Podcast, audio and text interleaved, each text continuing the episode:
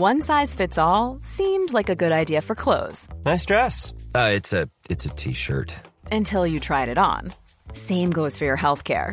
That's why United Healthcare offers a variety of flexible, budget friendly coverage for medical, vision, dental, and more. So, whether you're between jobs, coming off a parent's plan, or even missed open enrollment, you can find the plan that fits you best. Find out more about United Healthcare coverage at uh1.com. That's uh1.com. Bonjour, bienvenue sur CNews. L'actualité en direct depuis euh, la manifestation euh, parisienne contre la réforme des retraites, ce sera dans quelques instants et je vous présenterai mes invités euh, pour commenter ce cortège. Mais avant cela, le rappel des principaux titres avec Michael Dos Santos. La commission mixte paritaire valide l'article 7, celui du report à 64 ans de l'âge de départ à la retraite. Jusqu'à maintenant, il était fixé à 62 ans. Les sept sénateurs et les sept députés continuent de débattre pour trouver un compromis sur l'ensemble de la réforme des retraites. En cas d'accord, un texte pourrait être voté jeudi au Parlement. Près d'un quart de grévistes chez EDF, selon la direction, 22,45% des salariés ont cessé tout travail pour cette huitième journée de mobilisation. Un chiffre en très forte baisse le 7 mars dernier ils étaient presque deux fois plus nombreux. Enfin, le fort de Brégançon sans électricité, selon le président de la CFE-CGC e Énergie Côte d'Azur. La résidence officielle de la présidence de la République, lieu de vacances du couple Macron dans le Var, a été touchée par plusieurs coupures de courant. Un geste symbolique en pleine contestation contre la réforme des retraites. Et pour m'accompagner aujourd'hui, j'accueille Judith Vintrop. Bonjour Judith. je rappelle que vous êtes grand reporter au, Figaro Magazine. Merci d'avoir répondu à notre invitation. Bonjour Benjamin Morel, maître de conférence en droit constitutionnel à, à Paris. Et à vos côtés, Pascal Bito-Panelli, vous allez euh, nous parler maintien de l'ordre dans le cortège en espérant que, tout se passe bien aujourd'hui. Nous le verrons. Pour l'instant, ça a l'air plutôt calme, vous l'aurez compris. On va parler de la contestation de la réforme des retraites. C'est un tournant, sans doute, euh, aujourd'hui, parce que, vous le savez, à l'Assemblée euh, a lieu en ce moment la commission mixte paritaire. Elle est réunie, d'ailleurs, il y a quelques minutes. Euh, un peu moins d'une heure maintenant, l'article 7, le fameux article 7 sur euh, le départ à 64 ans a été euh, validé. Et puis cette séquence, elle sera donc peut-être suivie d'un vote solennel demain, à moins que le 49-3 ne soit enclenché. Nous le verrons. Et puis la rue, bien sûr, vous le voyez déjà sur cette image, avec des syndicats qui veulent afficher une détermination plus forte que jamais, euh, alors que des actions de blocage, vous le savez, se poursuivent dans le pays. On va parler de tout cela. Et on va rejoindre sans plus tarder dans le cortège parisien qui s'était lancé des Invalides pour rejoindre euh, la place d'Italie. Jeanne Cancard. Jeanne, racontez-nous un petit peu la, la teneur de la mobilisation, l'ambiance qui règne, sachant qu'il y a euh, au fond une double actualité, une actualité législative qui est en train de s'accélérer, et puis donc cette contestation de la rue qui ne veut pas plier. Oui, Nelly, exactement. Et justement, les manifestants qui sont présents ici aujourd'hui, eh bien, ils le savent. C'est un petit peu la dernière ligne droite pour eux, même si ce qui frappe aussi quand on les interroge, c'est qu'ils nous disent, même si, eh bien, cette loi, cette, cette réforme des retraites, elle est adoptée, elle est votée, même si c'est par le 49-3 ou bien par une majorité, eh bien, on continuera à être mobilisé, on continuera la contestation, même si ça doit passer par une grève générale. Alors, pour l'instant, eh bien, la mobilisation, elle se passe plutôt dans le calme. Le cortège était lancé il y a maintenant, il y a un un peu moins euh, d'une heure de l'esplanade des Invalides, direction la place d'Italie. On était d'ailleurs tout à l'heure pas très loin finalement de l'Assemblée nationale, du Palais Bourbon, là où en ce moment se tient donc cette fameuse commission mixte paritaire. Ce qu'ils nous disent aussi, les manifestants, eh bien, c'est qu'ils comptent sur une mobilisation très forte, une mobilisation au moins aussi importante, il espère, que celle de mardi dernier, celle du 7 mars, où eh bien, 700 000 manifestants s'étaient réunis à Paris selon les syndicats, 80 000 selon le ministère de l'Intérieur. Alors là, c'est toujours un petit peu difficile de vous dire précisément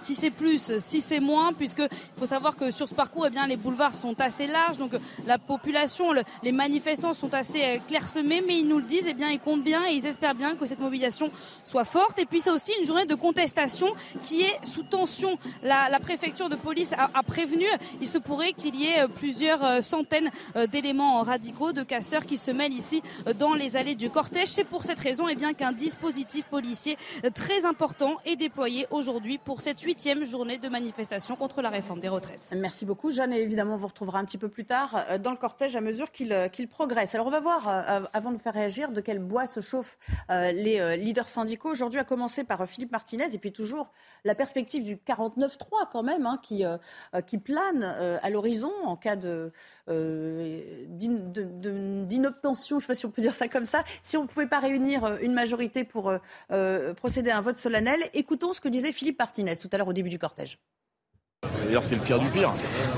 Euh, on a, on va pas refaire l'histoire, on a le gouvernement qui a choisi un processus qui n'est pas habituel aussi importante, puisque c'est dans le cadre du projet de loi rectificative de la sécurité sociale, euh, une procédure donc accélérée, euh, qui n'a pas pu aller à son terme dans les débats. Au Sénat, rebolote, processus accéléré. Si on passe pour le 49-3, s'il passe pardon, sur, par le 49-3, euh, le moins qu'on puisse dire, c'est que ça va, nous, ça va poser un, problème, un grave problème de respect de ce qui se passe dans la rue et de ce que pense le gouvernement. À contrario, un Laurent Berger qui lui aussi évoque ce qui va se passer euh, demain euh, dans, dans les deux hémicycles, dans les deux assemblées. Écoutez. S'il y avait un passage positif au vote de cette loi, ça n'enlèvera rien à l'appréciation négative qu'on y porte, d'abord. Il y aura, je crois, profond malaise dans le monde du travail et euh, on continuera d'y exprimer notre, notre, notre, volonté de faire avancer les droits des travailleurs d'une manière ou d'une autre. Ouais. Judith Ventrobe, si le vote passe, en gros, c'est la fin de l'union syndicale.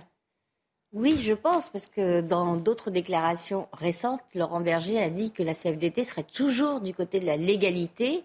Euh, dimanche, euh, il disait même pas clairement, mais disons de façon un peu moins obscure, euh, qu'il y avait euh, deux hypothèses, où euh, la loi était adoptée selon une procédure normale et, auquel cas il y aurait des divergences syndicales, puisque la CFDT considérerait que la, la démocratie parlementaire s'est exprimée, ou alors euh, le gouvernement recourait au, 49-3 euh, et dans ce cas-là, il se réservait la possibilité de continuer à manifester. Mais, franchement, euh, il n'avait pas l'air très très chaud pour continuer à investir les rues. là, il le dit sans embâche aujourd'hui. Hein, oui, Et en plein cortège.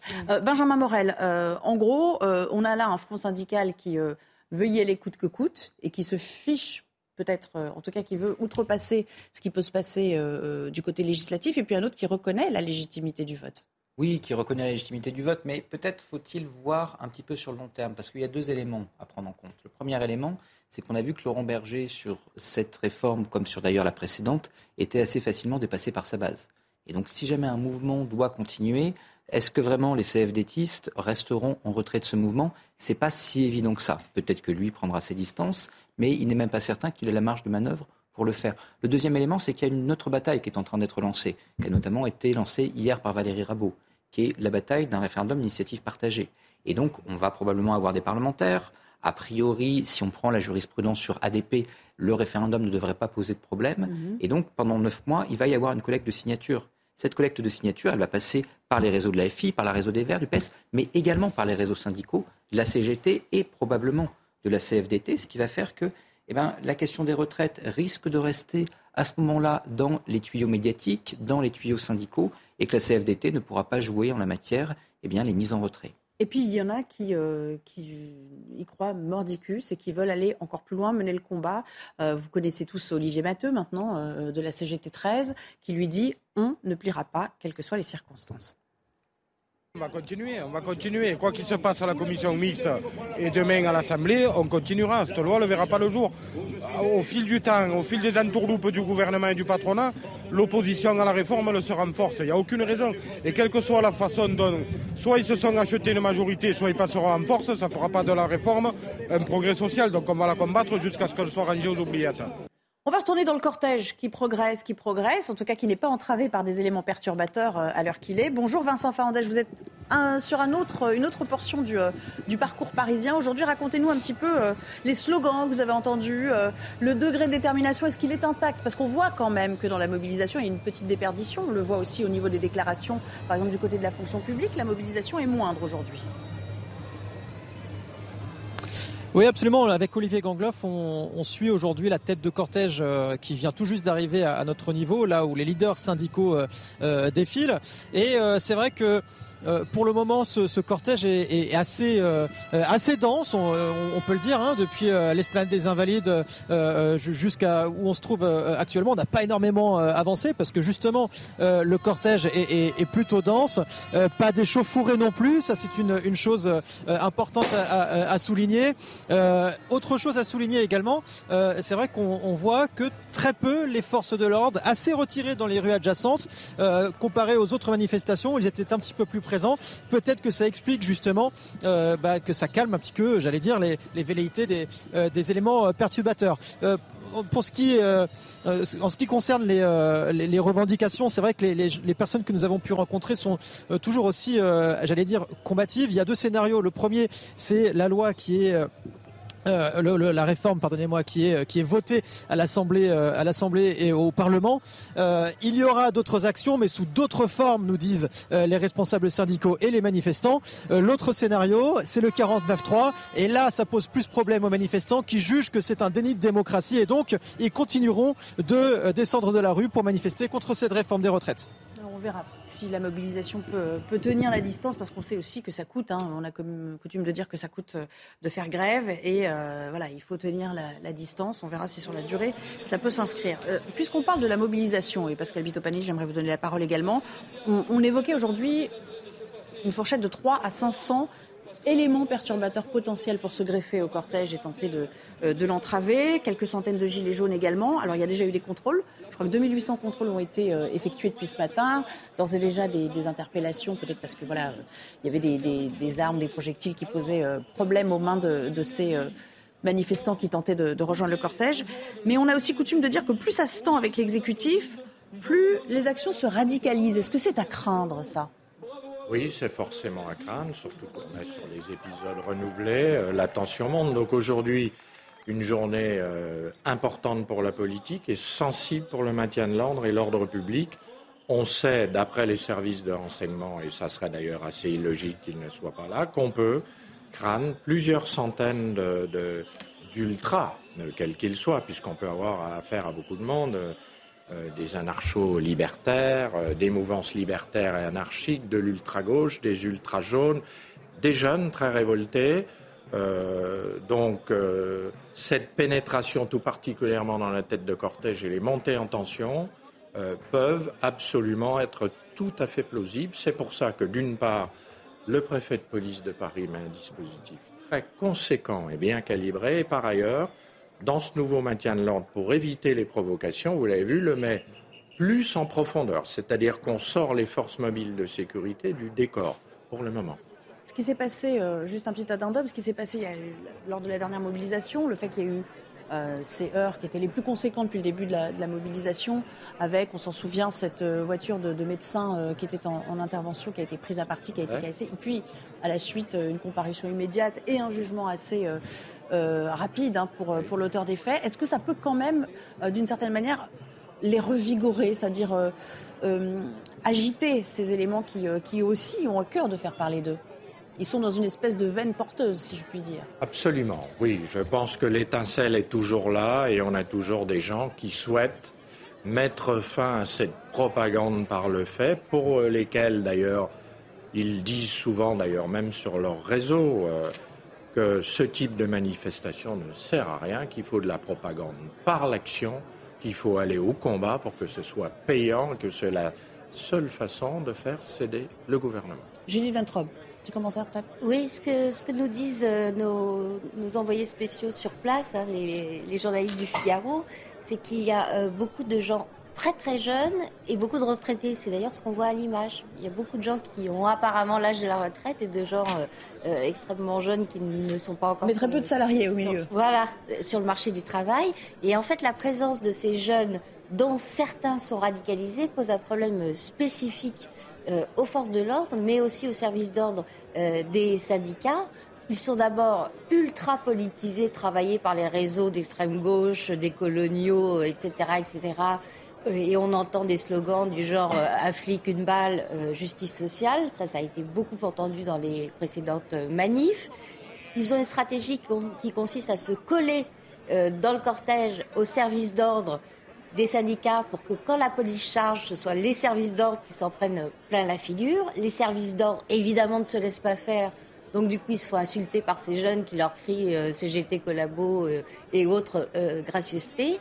Et pour, pour, les forces de l'ordre, un public très jeune, c'est forcément d'un maniement délicat cerise sur le gâteau, s'ils se font attraper, euh, ils risquent beaucoup moins euh, que quelqu'un qui est plus aguerri, un black bloc aguerri. Alors, euh, puisqu'on est sur l'image, vous voyez, le cortège parisien, ça se passe à gauche. à droite, des images qui nous viennent de Toulouse, où traditionnellement, on se mobilise beaucoup hein, depuis le début de cette contestation. On parlait de heurts. Il y en a eu un certain nombre ce matin à signaler à Nantes. C'est pour ça que je vous disais, voilà, il y, y, a quand même un risque qui pèse aussi sur Paris, parce qu'il y a souvent quand même des actions coordonnés, même s'ils ne sont pas en lien direct, il y a quand même euh, voilà, une sorte d'émulation qui se crée. Mais euh, j'aimerais qu'on aille voir ce qui se passe du côté de Lyon, où à Lyon aussi on avait eu euh, un certain nombre d'affrontements, d'échauffourées. Bonjour Olivier Madinier, vous êtes sur place, le cortège qui sans doute arrive à la, à la fin, et, et, on nous a signalé quelques jets de projectiles. Est-ce que vous pouvez nous le confirmer? Oui, absolument. Le, cortège qui vient de traverser le Rhône euh, pour arriver euh, place Bellecour et comme ici, traditionnellement, euh, il y a des affrontements avec les forces de l'ordre. Pour l'instant, c'est relativement calme, mais on a vu quelques jets de projectiles. Un camion à eau, un canon à eau des forces de l'ordre est positionné à l'entrée de la place Bellecour et le cortège, en avant du cortège, il y a une centaine de black blocs qui, comme à chaque manifestation, veulent en découdre avec euh, les forces de l'ordre. Il y a eu déjà quelques incidents euh, dans le quartier de la Guillotière euh, tout à l'heure, quelques tirs de gaz lacrymogènes et à ce stade-là, le cortège, la manifestation est arrêtée avant de pouvoir rentrer sur la place Bellecour. Merci beaucoup pour euh, cette première interprétation du, cortège lyonnais qui, euh, touche donc euh, à sa fin. On viendra vous revoir un petit peu avant la fin de l'émission, bien entendu. J'aimerais qu'on prenne le pouls aussi de ce qui se passe du côté politique, du côté législatif, avec cette question les voix LR seront-elles vraiment au rendez-vous pour établir une, majorité? On sait d'ores et déjà qu'un certain nombre de gages ont été donnés. ce matin d'ailleurs, a priori sur les carrières longues. Bonjour Elodie Huchard. il faut dix voix d'avance. Est-ce que la perspective aujourd'hui du 49-3 est en train de s'éloigner? Alors, il faut évidemment être euh, très mesuré. Ce qu'on voit, et vous le disiez euh, à l'instant, c'est que le gouvernement a beaucoup cédé à la droite. Vous avez parlé des carrières longues, mais il y a aussi tout ce qui avait été voté plus tôt dans la matinée, l'index senior pour les entreprises de plus de 300 salariés et non pas 50, comme le voulait euh, le groupe majoritaire à l'Assemblée. La création d'un CDI senior, il avait été rajouté au Sénat. À la base, le gouvernement n'en voulait pas. La surcote pour les femmes aussi, qui sans grande surprise devrait être adoptée. Et puis, effectivement, cette question des carrières longues, elle est centrale parce que Aurélien Pradier euh, le fameux frondeur finalement au sein de la droite, on avait fait une question totalement personnelle. Il voulait que le gouvernement reprenne son amendement. Alors si on est très honnête dans la logique, effectivement, le gouvernement reprend son amendement 43 annuités maximum pour ceux qui ont commencé à travailler tôt. Mais Aurélien Pradier avait fait un amendement avec beaucoup euh, de virgules, de sous-conditions, etc., qui ne sont pas forcément reprises par le gouvernement. En revanche, du côté des républicains, il faut le reconnaître, plus ça va, plus cette réforme quand même ressemble à celle qu'ils avaient pu défendre dans le cadre de l'élection euh, présidentielle et ressemble, comme on le disait, hein, à l'amendement qui avait été voté au Sénat. Donc c'est plutôt bon signe quand même pour le gouvernement d'aller euh, vers ce texte. Et puis en ce qui concerne l'ambiance en ce moment en commission mixte paritaire, c'est un peu plus calme parce qu'on vient de passer l'article 7 sur le recul de l'âge légal, on a passé l'article 8 sur les carrières longues, on va arriver à des articles un petit peu plus tranquilles, donc le rythme devrait s'accélérer normalement. Oui, donc, mais c'est quand même Aurélien Pradier et ses alliés ou ses amis qui ont la clé aujourd'hui. Est-ce qu'il est qu'il sera aux sirènes euh, personnel, enfin de la notoriété, ou est-ce qu'il rentrera dans le rang? Évidemment, c'est toute la question. Merci beaucoup, Elodie. On, se retrouve un petit peu plus tard. Vous nous euh, ferez part des avancées en commission mixte euh, paritaire. voilà, bon, évidemment, l'ANUPS, en sortie de commission tout à l'heure, a dit ils se sont fait enfumer, les LR. Mais finalement, l'exécutif, il avait une sorte de botte secrète de dernière minute. C'est sa dernière carte à, abattre, en fait. Il va falloir faire attention quand même. Parce que le 49 à 3, ça implique quoi? Ça implique que, grosso modo, si la motion de censure passe, votre texte tombe et vous également. Mais si jamais la motion de censure ne passe pas, eh bien à ce moment-là, euh, le texte passe. En revanche, obtenir une majorité sur le texte, c'est plus compliqué parce qu'il ne faut pas 289 députés sur le papier, la moitié de 577, il vous faut une majorité en séance. Ça signifie que eh bien, le député Renaissance ou le député euh, Modem qui, ce jour-là, devra, comme de par hasard, inaugurer un musée sur le commerce dans la Tirtaine au XIXe siècle, s'il n'est pas là, eh bien, il ne compte pas pour le gouvernement. Donc, pour le gouvernement, il y a trois incertitudes. Il y a une incertitude sur ses propres troupes. Et on sait qu'on a des députés Renaissance et Modem notamment, qui ont déjà dit qu'ils ne voteraient pas la réforme. Il y a une incertitude sur la présence, parce que les députés NUP et RN, eux, ils seront là. Quel va être le taux de présence dans la majorité? On se, joue, à quelques voix près. Et là, il y a une incertitude. La troisième incertitude, vous l'avez dit, c'est sur les députés LR. Et là, l'amendement qui a été retenu sur les carrières longues, il ressemble beaucoup plus à l'amendement Marlex qu'à l'amendement Pradier. Donc, il n'est pas sûr que ça convainque Pradier. De l'autre côté, ben, certes, le CDI senior est repris.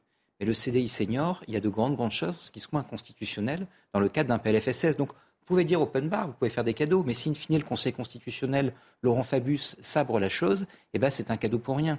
Donc ça, il n'est pas certain que ça emporte une grande partie du groupe LR. Donc aujourd'hui comme hier, eh bien, ce 49 alinéa 3, il est tout aussi incertain. D'autant que Mathilde Panot s'est empressée de dire, lorsqu'il y a eu une suspension de commission, euh, que finalement seulement un tiers, que c'était un faux gage sur les carrières longues notamment, euh, parce qu'un tiers des personnes seraient réellement euh, concernées par, par cette avancée, entre guillemets. sur l'absentéisme, est-ce qu'on peut raisonnablement penser qu'un jour aussi crucial, les gens vont avoir une excuse de pardon, ah, j'ai piscine, pour ne pas aller voter ce texte. Auront piscine, ce sera une décision politique. voilà, c'est un message politique. fort à envoyer. Oui, alors ce qu'il faut comparer, c'est toutes les incertitudes dont a parlé Benjamin il y a quand même peu d'incertitudes sur le fait qu'en cas d'usage du 49.3, euh, la motion de censure qui sera euh, déposée par l'opposition ne sera pas adoptée. Donc ce n'est pas un danger de mort pour le gouvernement. Il faut comparer ça euh, au risque social que représente l'usage du 49.3. Je le disais tout à l'heure, Laurent Berger a distingué deux cas de figure, où c'est adopté normalement, entre guillemets, ou euh, on utilise, le gouvernement utilise le 49.3 et dans ce cas-là, euh, il a bien l'intention de continuer la mobilisation.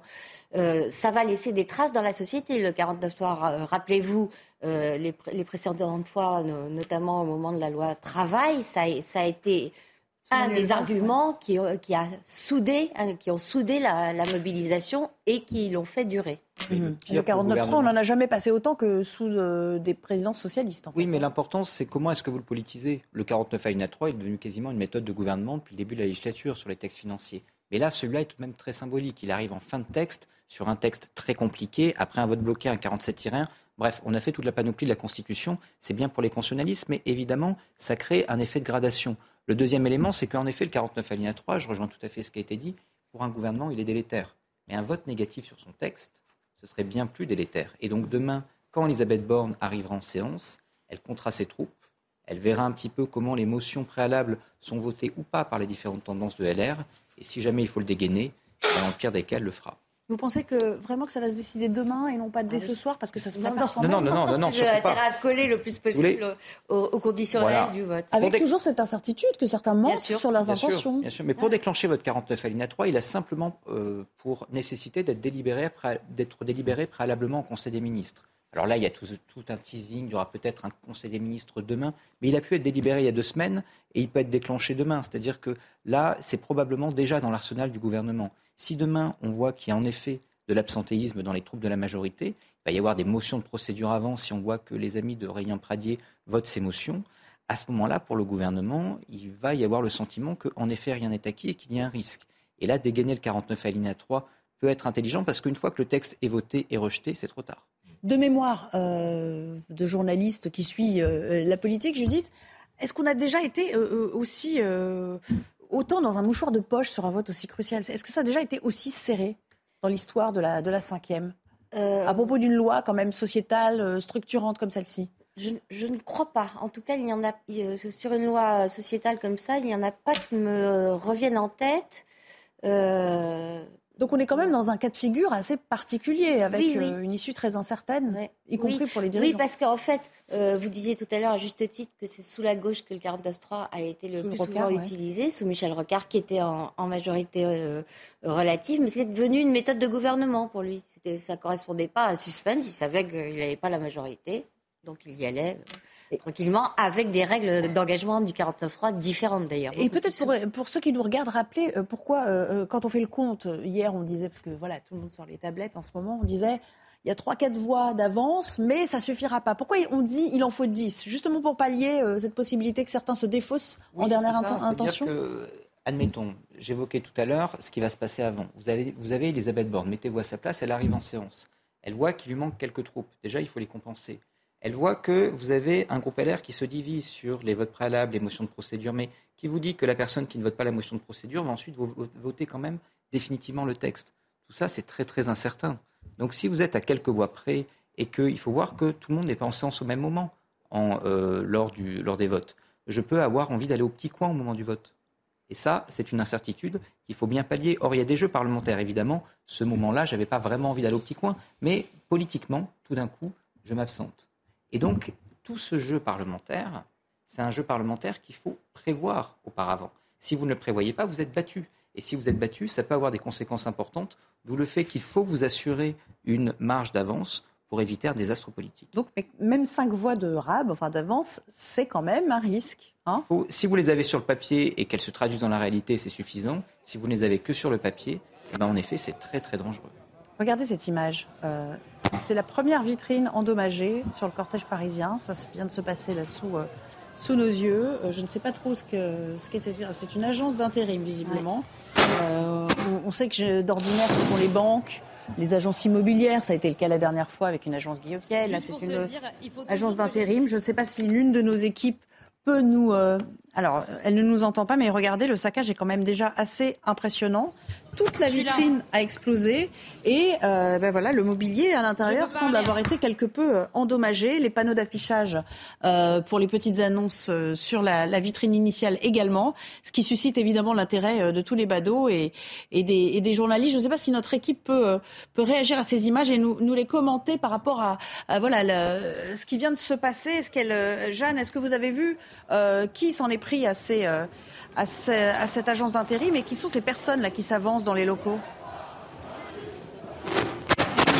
Très bien. Écoutez, en fait, ce qui se passe, c'est qu'on a eu euh, plusieurs, on a vu plusieurs centaines de personnes entièrement vêtues de noir qui viennent de se changer il y a quelques minutes maintenant et qui donc commencent à s'en prendre eh bien, à cette vitrine. Vous voyez, donc c'est exactement ça. C'est une agence d'intérim, donc ils ont pu pénétrer à l'intérieur à l'instant justement en, cassant, en brisant euh, cette vitre. Donc vous avez euh, des éléments radicaux qui ont pu pénétrer à l'intérieur. Tout à l'heure, il y a eu des premiers feux de poubelle, des, premières destructions d'abribus et malheureusement des images qu'on a l'habitude de voir ici dans ces manifestations même s'il faut dire qu'il y en a certaines qui étaient euh, beaucoup plus calmes. Là, ça fait à peu près une heure et demie que le cortège s'était lancé et donc on peut dire qu'on assiste maintenant aux premières tensions ici dans ce cortège. On est plutôt à l'avant du cortège et on a vu tout à l'heure donc plusieurs euh, centaines de personnes qui étaient entièrement vêtues de noir et qui commençaient à préparer des projectiles.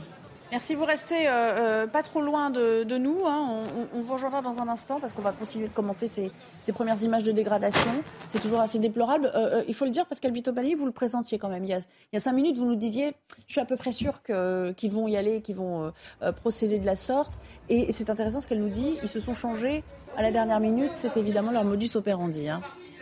Absolument, toujours dans, dans, la même technique euh, de, ces mouvements ultra-radicaux Black Bloc. Bon, de la casse, là on n'est pas vraiment sur quelque chose qui symbolise ou le capitalisme ou l'État, mais euh, on casse, on, fait de l'image, on fait du buzz. Là, on voit même des pénétrations à l'intérieur du local pour essayer euh, ou de dégrader un peu plus, de mettre le feu, voire de voler ce qui peut l'être. Donc on est sur les mêmes images. Je pense que ces gens en plus qui n'ont pas, les premiers que j'ai vus, qui n'étaient pas cagoulés, seront interpellés et que de suite les unités d'interpellation vont venir euh, en renfort et essayer de fixer ces gens, de protéger la zone. Est-ce qu'on peut s'étonner quand même euh, qu'il n'y ait pas, parce que là ça fait déjà 2-3 minutes qu'on est sur l'image, qu'il n'y ait pas de force de l'ordre qui viennent sécuriser euh, le périmètre ou sauver ce qui peut encore l'être? Ça veut dire forcément qu'ils sont occupés ailleurs? Alors, ils sont là, ils sont en renfort, ils sont plus, moins dans le décor, mais ils sont quand même là avec des temps des unités lourdes qui sont là pour faire du maintien de l'ordre et des unités euh, d'interpellation, des modules d'interpellation qui viennent dans la fulgurance et dans la mobilité interpeller. Sachez que logiquement, avant une manifestation, la préfecture de police euh, euh, prépare, si j'ose dire, l'itinéraire. On voit, on va. Ça y est, des charges sous nos yeux. Je, vous laisse les commenter, bien sûr. À, des, à, des, à des premières interpellations, voilà, des forces mobiles. Donc les modules, les modules d'interpellation, c'est les Braves, les brigades de répression de l'action violente. Ce sont les compagnies d'intervention, ce sont une unité particulière des CRS et les pelotons d'intervention de la gendarmerie euh, mobile. Donc la difficulté, euh, Judith en parlait tout à l'heure, discriminer les publics, c'est-à-dire rentrer dans une foule hostile et bien interpeller et extraire juste les éléments qui euh, répandent l'attention. Maintenant, sachez que non seulement euh, avant une manifestation, l'itinéraire est dégagé de tout ce qui pourrait être cassé ou servir d'objet, et la préfecture de police donne ce qu'on appelle un avis commerçant, c'est-à-dire demande de la prudence aux commerçants qu'ils peuvent, par exemple aux restaurateurs de fermer, de retirer les chaises et les tables, et de tirer le rideau de sûreté pour les boutiques qui pourraient en avoir un. Qu'il n'y ait aucune casse sur de telles manifestations n'est pas possible. D'accord. De toute façon. Il y aura toujours une cible. Absolument. Si on a dans une manifestation, quel que soit le service d'ordre, des éléments radicaux qui veulent casser, ils arriveront à le faire. Alors l'image fige un petit peu, donc on la voit euh, par intermittence malheureusement. Mais euh, moi, ce qui me frappe euh, d'ores et déjà, c'est qu'ils sont quand même très nombreux. J'avais l'impression qu'ils étaient un petit peu moins nombreux, en tout cas moins regroupés. Hein, ces forces de l'ordre, c'est brave, et qu'ils agissent un peu. Enfin, ils font un peu bloc. comme des centurions romains un peu à l'époque. Hein. Oui, absolument. Bah, le maintien de l'ordre, c'est un peu cette, cette tactique-là. L'image est bonne.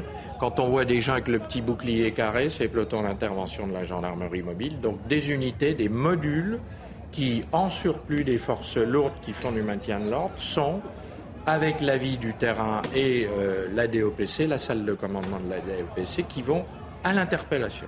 D'accord. Là, ils sont prêts à le faire. Jeanne Cocard, vous êtes, euh, euh, ça se passe sous vos yeux. Nous, on a, on a vraiment le point de vue ça monte en tension, on a des tirs de mortier, on va aller, on va avoir des points de cristallisation et Et quelqu'un qui, semble-t-il, a été blessé au sein de cette agence euh, d'assurance sur la gauche de l'écran. Jeanne, je ne sais pas si vous pouvez nous répondre, parce que évidemment, l'important aussi, c'est que vous mettiez à l'abri si ça venait à, chauffer un peu trop. Euh, mais si vous le voulez, je vous laisse la parole. Euh, libre à vous de commenter ces images. On a le point de vue, l'angle nous montre les policiers, mais pas vraiment ce qui se passe en face. Qui sont-ils ces éléments en face d'eux?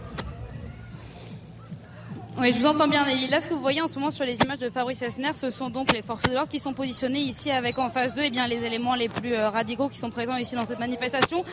Des individus qui sont tous vêtus de noir. Donc, il faut rappeler évidemment que ce ne sont pas les manifestants qui participent en ce moment à ces affrontements, à ces heurts, mais bien des personnes qui se sont infiltrées ici dans le cortège. La préfecture de police, eh bien, elle avait prévenu, elle avait prévenu que ça allait être une journée euh, sous tension puisqu'elle s'attendait, elle redoutait bien la présence euh, d'environ un millier d'éléments radicaux ici présents dans le cortège. Ça fait maintenant un peu plus d'une heure et demie que le cortège s'était lancé. Maintenant, on peut dire qu'il est en quelque sorte scindé en deux, justement en raison de ces tensions qui sont en train d'éclater ici, euh, boulevard du Montparnasse. Les forces de l'ordre qui, jusqu'à présent, eh étaient assez discrètes. On ne les avait pas vues pour l'instant euh, sur le parcours de la manifestation. Mais là, eh bien, étant donné le niveau de tension qui est en train de monter au fur et à mesure, eh bien, les forces de l'ordre ont procédé à une charge puisque des projectiles sont en ce moment envoyés dans leur direction des pétards ainsi que des tirs de mortier ont été fabriqués et envoyés contre les forces de l'ordre. Donc pour le moment, on peut dire que malheureusement, la manifestation a perdu de son calme.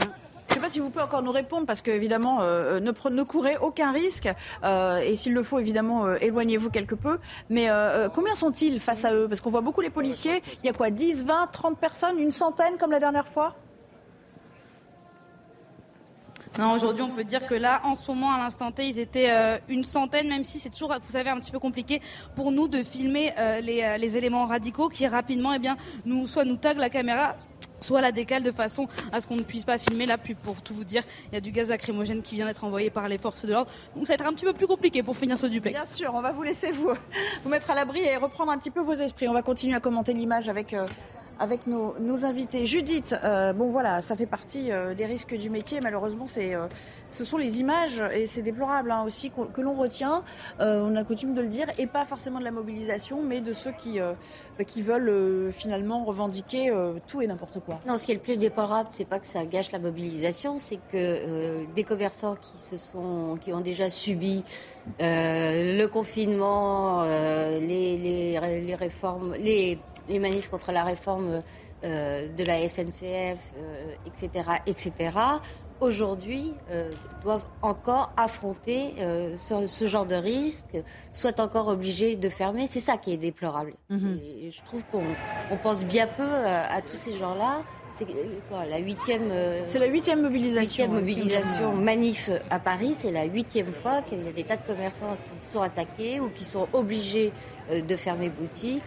C'est une perte considérable dans un contexte euh, d'inflation et de- d'explosion des coûts de l'énergie. En plus, c'est vraiment lamentable. Oui, il y a un manque à gagner euh, euh, conséquent. Benjamin Morel, que vous inspirent ces, images? Est-ce que vous êtes inquiet pour la suite du cortège? Bah, pour la suite du cortège, on va probablement avoir des heurts. La question, c'est est-ce qu'on est réellement inquiet pour la suite du mouvement? Et là, il peut y avoir en effet un effet de radicalisation. Il va falloir voir ce que donnent les choses. Mais si on a des syndicats qui peu à peu se retirent, on commentait tout à l'heure la déclaration de Laurent Berger. Si donc on a des services d'ordre qui sont moins présents, même si la CGT sera probablement encore à la manœuvre, mais très clairement pour rentrer dans le bras de fer, il y a peut-être la perspective référendum, il y a peut-être la perspective blocage, etc. Mais la, perspective manif ne sera pas la première privilégiée par les syndicats parce que hors le texte, elle est en réalité relativement peu, euh, relativement peu efficace. Donc on risque d'avoir des manifs qui, d'un coup, ont lieu mais sans réelle structure. Et là, on rentre plutôt dans une perspective de gilet jaunisation.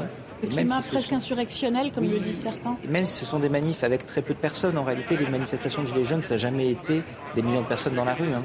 Mais dès le moment où elles sont peu encadrées, il y a toujours des risques de débordement. Et donc, c'est peut-être pas la dernière poubelle qui brûle. On parlait de dégradation tout à l'heure, euh, et là cette autre image est évidemment très symbolique puisque vous avez vu des poubelles en feu, ça rejoint à l'autre actualité, c'est-à-dire que les éboueurs sont en grève, vous le savez, les ordures ne sont pas ramassées depuis maintenant euh, dix jours dans la capitale. On avait dit, voilà, le, lieu de passage du cortège, le, tracé, le parcours euh, est nettoyé de tout euh, de ces poubelles qui pourraient servir de projectiles. Bon, c'est pas très compliqué, hein. on, on- on imagine assez bien que c'est pas très compliqué d'en d'en traîner sur quelques centaines de mètres des rues euh, adjacentes. Et c'est visiblement ce qui est en train de se passer parce qu'elles sont pleines à craquer. euh, euh, et, ça, ça peut, ça peut être aussi euh, euh, dangereux, évidemment, euh, Bien sûr, bien sûr. Barricades, feux, slogans, tags, tout ça, c'est des éléments moteurs euh, de la manifestation plus violente, on le sait.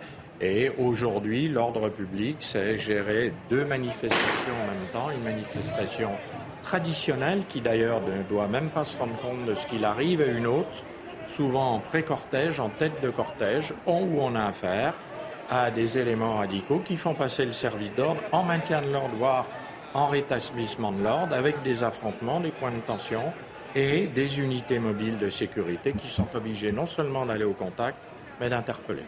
On est à peu près, d'ailleurs, euh, de mémoire, au, au même endroit, à peu de choses près, hein, que, que les exactions de la dernière fois. hein. C'était à peu près euh, au niveau de Port-Royal, donc pas loin du boulevard du Montparnasse. hein. C'est ça, on est sur la même zone C'est globalement. toujours à mi-parcours que ça intervient. oui, oui, absolument. Les gens ont le temps de s'organiser, de se regrouper, de décider de- d'actions euh, sur les flancs et sur les, sur les boutiques. C'est l'image qui euh, restera sans doute de ce milieu de journée et, euh, et on aura peut-être l'occasion plus- aussi de parler de, de l'attitude de la mairie de Paris et d'Anne Hidalgo pour ne, pas la citer. Euh, ces poubelles qui n'ont pas été ramassées, euh, pas de plan contingent a priori, en tout cas pas de décision politique pour euh, faire appel à des services privés pour, pallier la grève des, éboueurs. Elle portera une forme de responsabilité dans ce conflit, Anne Hidalgo, pour vous? Oui, c'est une circonstance aggravante, disons, la, ma- la manifestation et le, risque de se servir des ordures non ramassées comme, euh, projectiles. Mais la responsabilité première qu'elle porte, c'est de de ne pas assumer ses devoirs euh, en termes de santé et de salubrité publique. C'est surtout ça. Et puis ça va au-delà, puisqu'elle a décidé aujourd'hui que, euh, en signe de soutien avec la mobilisation, hein, qu'elle euh, qu'elle- soutient, hein, qu'elle a appelé de ses voeux même, euh, il n'y aurait pas de Conseil de Paris, enfin, il n'y aurait pas de travaux à la mairie de Paris. donc ça lui a été reproché, une décision unilatérale. Est-ce qu'elle outrepasse sa fonction en faisant ça? Pas vraiment. Alors, il y a une délicatesse lorsque vous avez une mairiste, notamment le cas au début du mouvement, qui dit à ses employés eh ben, écoutez, soyez payés, mais faites grève. Là, il y a un vrai, vrai problème juridique. Par contre, d'ailleurs, c'était condamné par l'État. Mais là, en l'occurrence, le fait bah, de ne pas vouloir se suppléer, en mouvement parce qu'on soutient, ça m'apparaît relativement logique. On peut reprocher beaucoup de choses à Anne Hidalgo, sa gestion des déchets, la façon dont on traite le patrimoine à Paris, la façon dont on défigure la ville. Je ne suis pas sûr que là, une position politique assumée dans la légalité par la ville de Paris bah, puisse lui être reprochée. En l'occurrence, elle est relativement cohérente avec elle-même et avec son positionnement politique. Double fenêtre qui nous montre euh, voilà, les mêmes images de dégradation avec euh, euh, des trottinettes qui ont été basculées, enfin qui sont tombées par terre, qui ont été poussées, des images ça, ça va peut-être fâcher Hidalgo. Ça va peut-être fâcher Anne Hidalgo, ça. Ça va peut-être fâcher Anne Hidalgo, parce que là, si on s'en prend à ces trottinettes, euh, attention. Euh, non, mais blague à part, euh, on est là au pied de la tour Montparnasse. Hein. On est sur le boulevard du Montparnasse, un endroit que les Parisiens connaissent bien dans le 14e, puisqu'on est vraiment au pied de la tour Maine-Montparnasse. Vincent Farandège, racontez-nous un petit peu ce qui s'y passe. Les poubelles, bah, visiblement, ils en ont trouvé, ces, ces éléments radicaux. Oui, alors euh, effectivement, ce, sont, des poubelles des, rues alentours qui ont été euh, amenées euh, jusqu'ici. Ces poubelles-là ne se trouvaient pas sur, en, soi sur le cortège, sur le trajet de, la manifestation. et je dois jouer, ajouter également que c'était pas des poubelles, des montagnes de poubelles qu'on a, on a pu le voir ces derniers jours dans, dans, Paris. voilà, c'était des poubelles somme toute normales, mais qui étaient effectivement dans les rues adjacentes du trajet du parcours. effectivement, certains éléments perturbateurs en ont profité pour euh, eh bien, tenter d'ériger euh, une espèce de, barricade et, de, les, incendier. On a vu quelques personnes, quelques, euh, quelques citoyens, j'allais dire, qui ont tenté eh bien, de remettre un petit peu d'ordre, d'éteindre également autant que possible ce, feu de poubelle. Bon, ils ont vite été insultés également, ils ont vite abandonné. Donc voilà, des, des, tensions vraiment en marge de cette manifestation, loin de ce qu'on a pu voir la semaine dernière, par exemple. Vincent, puisque vous êtes, puisqu'on vous a, on profiter un petit peu, tandis qu'on voit encore des panneaux de la ville qui ont été euh, euh, dégradés euh, sous vos yeux. on voit quand même que les gens continuent d'aller et venir autour, c'est-à-dire que bon an, mal an, la manifestation peut quand même progresser malgré ces, entraves sur le, parcours, sur le passage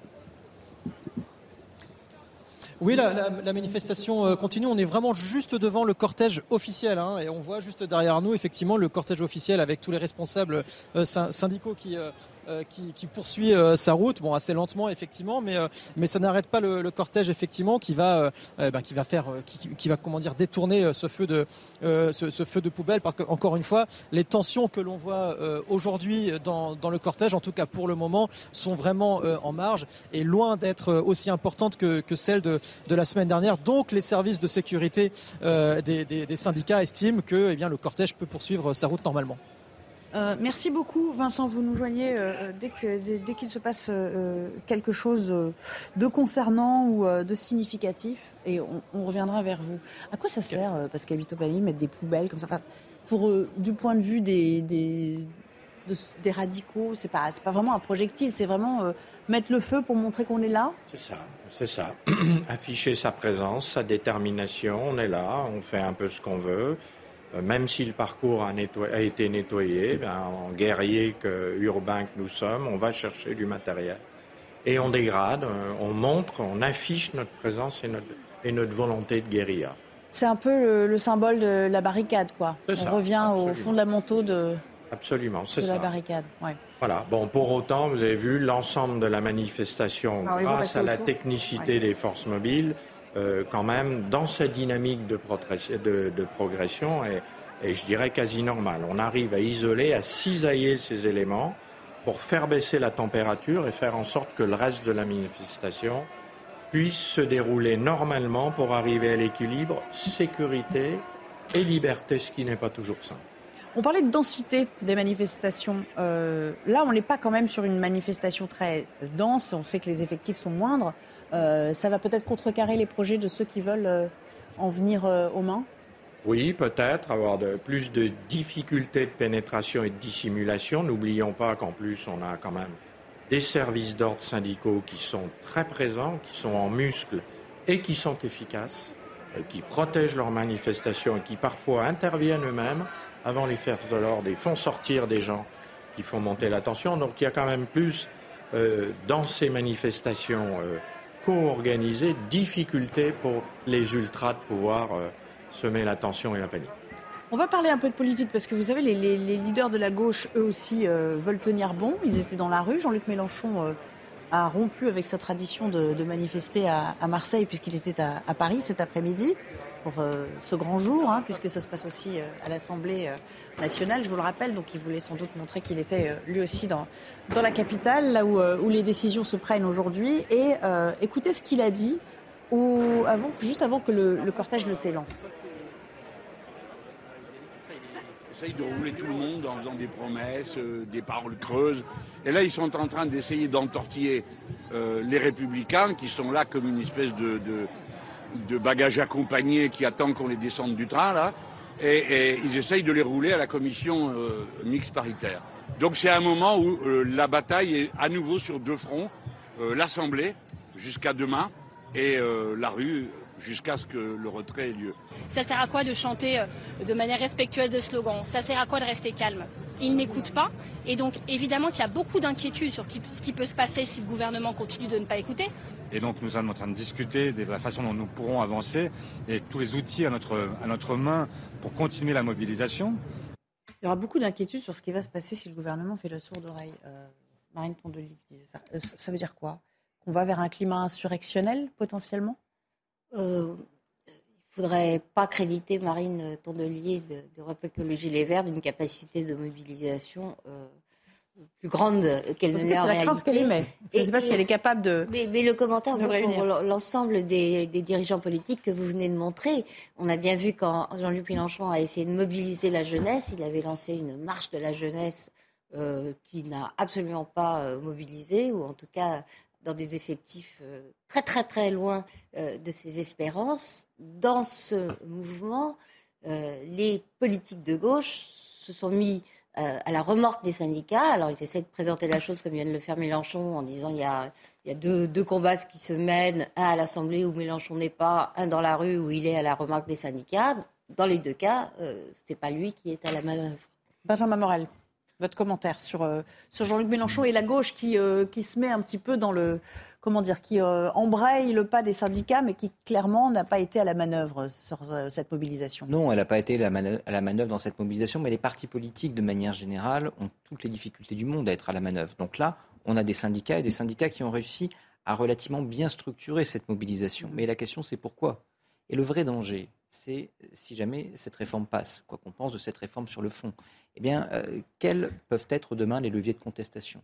Si les partis politiques, même quand ils euh, imposent à une majorité relative à l'Assemblée nationale, n'ont pas des moyens de levier pour faire valoir une opinion, alors que vous avez 60 à 70% d'opinion qui, a tort ou à raison, est contre la réforme. Si les syndicats qui battent des records de mobilisation, euh, 1 300 000, 1 400 000 selon les, les, les, chiffres lors des, lors des pics, lors de cette crise, eh n'arrive pas non plus à faire tomber euh, une réforme. Bah, si jamais je suis en colère, si jamais je suis contre la réforme, quelles sont les possibilités?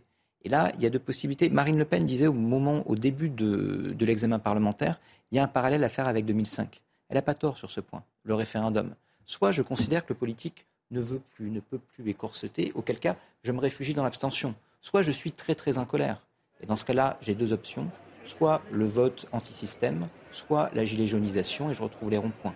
Donc le vrai risque à terme, c'est une frustration démocratique qui se manifeste soit par la dépolitisation, soit par un vote qui va être un vote euh, visant à, faire exploser le système. La comparaison avec le référendum de 2007 a quand même des limites, parce que là, euh, effectivement, il y avait conflit de légitimité. On ne peut pas, en tout cas c'est mon opinion, en démocratie, opposer euh, une légitimité des sondages, même si euh, la majorité des sondés, une majorité écrasante des sondés, désapprouvent et critiquent cette réforme, à euh, l'expression du suffrage universel. Non, certes, mais quand on regarde un petit peu la procédure liée à cette réforme, les constitutionnalistes sont heureux du dernier mois. On n'a jamais parlé autant de, de droit constitutionnel. Ah oui, sans doute. Mais malgré tout, on a un Parlement qui a été quelque peu marginalisé, avec tous les dispositifs possibles, imaginables, et même ceux qu'on n'imaginait pas, pour justement marginaliser ce Parlement. Et ça, à tort ou à raison, ça a été ressenti par l'opinion, avec le sentiment, surtout si on devait aller vers un 49 alinéa 3, eh bien, que certes, il y a eu un vote aux législatives, certes, ce vote n'a pas donné de majorité absolue, mais que, in fine, bon an, mal an, eh bien, le gouvernement fait ce qu'il veut. Et là, évidemment, d'un point de vue démocratique, ça crée un conflit de légitimité, quoi qu'il en soit. On va prendre le pouls de ce qui se passe du côté de l'Assemblée nationale où nous attend à nouveau Elodie euh, Huchard, tandis qu'on garde bien sûr euh, une partie de ces images sous les yeux avec toujours les, forces de l'ordre qui sont en, bonne place et, euh, et, en action pour sécuriser le parcours. On est peu ou prou au même endroit qu'il y a une, grosse semaine, hein, vous le voyez, enfin une dizaine de jours maintenant, avec la rotonde. on est là à l'angle du boulevard Montparnasse et du boulevard Raspail. Elodie Huchard, vous, vous êtes au Palais Bourbon. Où en est la commission mixte paritaire à cette heure?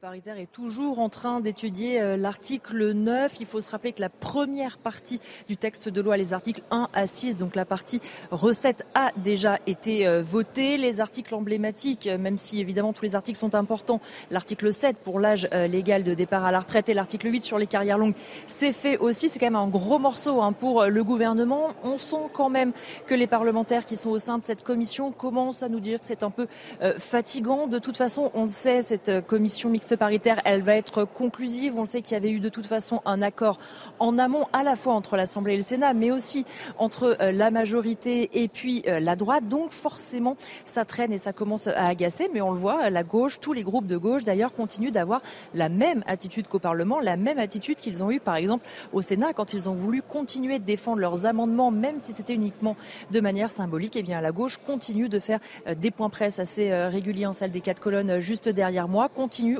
de défendre ces euh, amendements et aussi de lutter contre ce qu'ils appellent être les mensonges de cette loi. Juste pour avoir euh, une petite idée du temps que ça prendra, euh, à la louche, vers quelle heure les choses devraient être pliées ce soir? Enfin, Qu'est-ce qui se dit dans les couloirs précisément?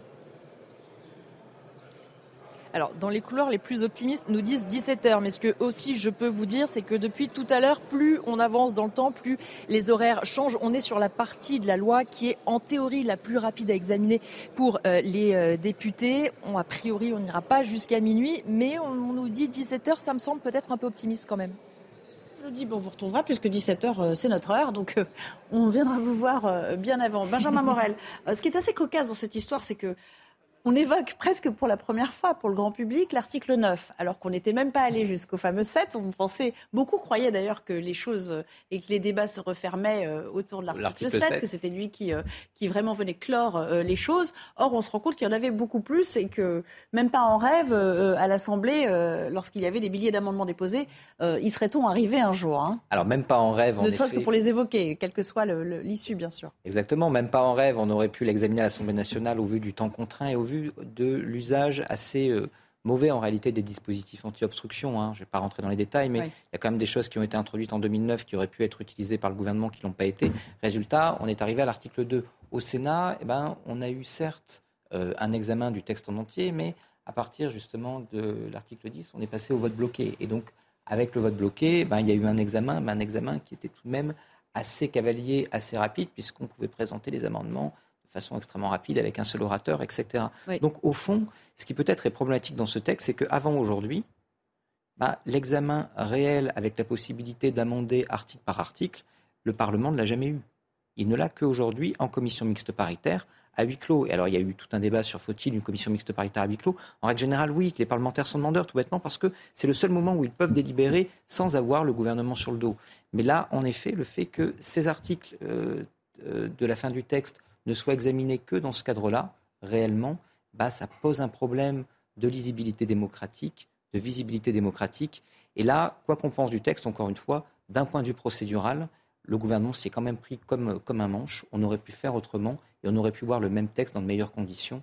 Là, c'est une bonne, bonne leçon de ce qu'il ne faut pas faire en, en termes parlementaires. Avec plus de temps plutôt que Même pas plus de temps. Vous savez, en 2009, on a introduit ce qu'on appelle le temps législatif programmé. Vous prévoyez un temps et ce temps limité, vous examinez le texte dedans, vous le prévoyez en avance en conférence des présidents. Ça aurait pu être déclenché si le gouvernement avait agi un peu différemment, laissé six semaines de battement, etc. Mais ça, ça marche aussi s'il n'y a pas d'amendement. Mais s'il y en a des milliers, comme pareil, ah pareil, exactement pareil. C'était inventé à l'époque lors de la révision Sarkozy, justement pour mettre fin à l'obstruction. Encore faut-il l'utiliser. Ils ont été incapables de l'utiliser en 2020.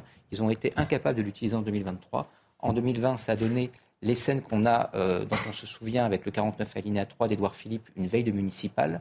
Et là, ça donne eh ben, un 47-1 et une procédure passée à la hussarde, avec qui plus est de vrais risques en termes de constitutionnalité. Vous le rejoignez dans ce constat, euh, Judith? Oh, C'est euh, mobile de sécurité qui protègent la rotonde sont les CRS et les gendarmes qui sont là pour l'ordre public. Mais on a, comme je vous le disais précédemment, des modules d'intervention qui vont interpeller les individus qui cassent ou qui sèment l'attention ou qui sont venus affronter les forces de police pour les extraire, pour essayer de, les séparer, de faire en sorte de faire tout de suite redescendre la tension pour repartir ensuite en profondeur et faire disparaître les forces de l'ordre, pour essayer d'être au maximum dans, je dirais, quelque chose de beaucoup moins rugueux qu'on a pu le voir euh, avec le préfet précédent. Il est 16h30 quasiment. Euh, si vous avez raté euh, euh, l'actualité du jour, le rappel des principaux titres, c'est tout de suite en compagnie de Michael Dos Santos. Bonjour Michael.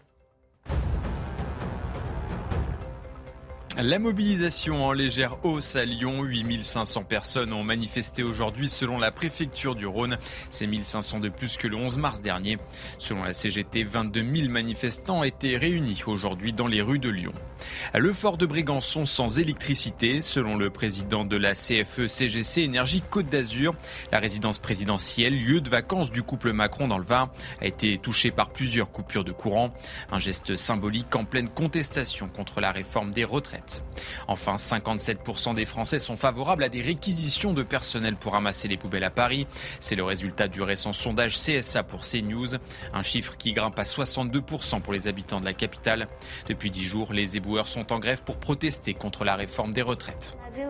Et on aura sans doute l'occasion d'y revenir, commenter ces, images et les décisions ou manque de décisions euh, du côté de, la mairie de Paris. Mais puisqu'on est euh, euh, jour de, c'est un jour de manif, on va rejoindre sans plus tarder l'une de nos équipes. On a trois équipes aujourd'hui sur le, cortège parisien. En l'occurrence, Jeanne Cancard. Jeanne, euh, on le rappelle, il y a eu euh, des échauffourées, mais la calmie est assez vite revenue quand même, il faut le signaler. Oui, les forces de l'ordre ont très rapidement su eh bien, calmer ces tensions, su encadrer les éléments radicaux qui s'en prenaient à eux pour ensuite, eh bien, évidemment, euh, permettre quelques interpellations qui ont eu lieu. Ce qu'on peut vous dire aujourd'hui, ce qui nous frappe, nous, dans cette manifestation, pour avoir fait les mobilisations précédentes, eh bien, c'est le dispositif policier. Le dispositif policier qui est réellement impressionnant au début de la manifestation, quand le cortège s'était lancé, eh bien, on peut dire que les forces de l'ordre étaient assez discrètes. On ne les voyait pas. C'était plutôt barricadé dans les rues perpendiculaires au cortège, alors que là, depuis évidemment qu'il y a eu euh, les tensions qui ont éclaté, eh bien le dispositif policier, il est très voyant et c'est peut-être ça aussi qui a permis à la calmie de revenir ici dans la manifestation. Il faut savoir que nous, on n'est pas dans le cortège, on est vraiment dans le pré-cortège, là où il n'y a pas encore les syndicats, là où il y a quelques manifestants et donc là où il y avait euh, les éléments radicaux qui maintenant eh bien, ont en tout cas à notre vue euh, disparu. Des manifestants qui espèrent évidemment que la mobilisation se déroule le plus possible dans le calme.